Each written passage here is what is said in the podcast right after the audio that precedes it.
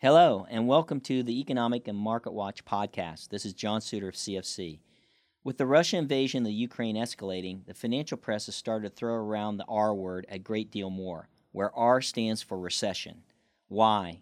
Because it adds to the already precarious position of the Federal Reserve raising interest rates to combat inflation, which will ultimately slow down the economy and hurt the labor market, which is the lifeblood of the economy.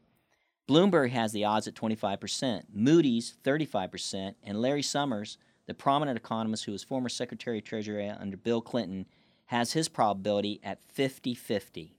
In fact, revised estimates are now coming out from the World Bank and the IMF in April.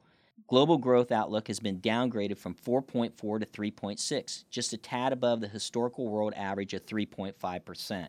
Here in the U.S., growth estimates have also been revised downwards as well.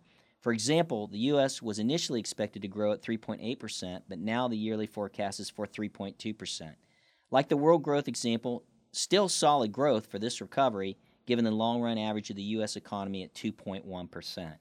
When handicapping the economic outlook, three scenarios will likely play out themselves throughout the remainder of 2022. We're going to tackle each one of these individually. First, self sustaining economic expansion at a 50% probability.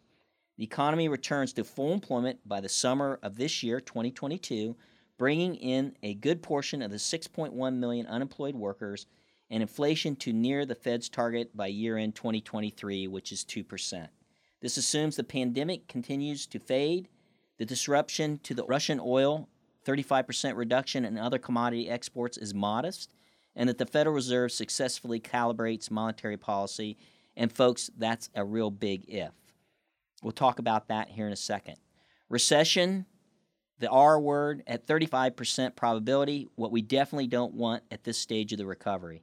The economy suffers a typical recession in the next 12 to 18 months, characterized by higher unemployment greater than 7%, where we currently stand at 3.6%, and quickly moderating inflation. Potential catalysts are intensifying pandemic here at home and already occurring in China, greater disruptions to the Russian oil, 60% export reduction, and or tightening monetary policy and financial conditions.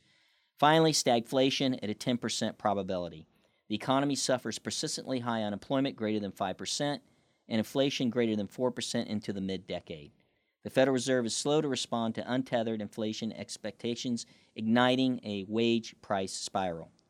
Don't forget about the Federal Reserve missteps as well. Inflation just reached 8.5%, a new 40 year high for the fifth month in a row. Since 1961, the Fed has launched nine full cycles of rate hikes to combat inflation. Recessions followed eight of those tries, according to the research from investment bank Piper Sandler. So their batting average is not the greatest. It's not going to be easy, especially with the price of oil back over $100 a barrel. For the most part, inflation in 2022 is being driven by high energy prices that are likely to subside as the growth for the world and the U.S. slows. Will the Fed be able to achieve a soft landing, or do they pump the brakes too hard and flip the U.S. economy back into recession? The latter is exactly what we don't need at this stage of the recovery. Thank you for listening, and be sure to download the Economic and Market Watch dashboard. Talk to you soon.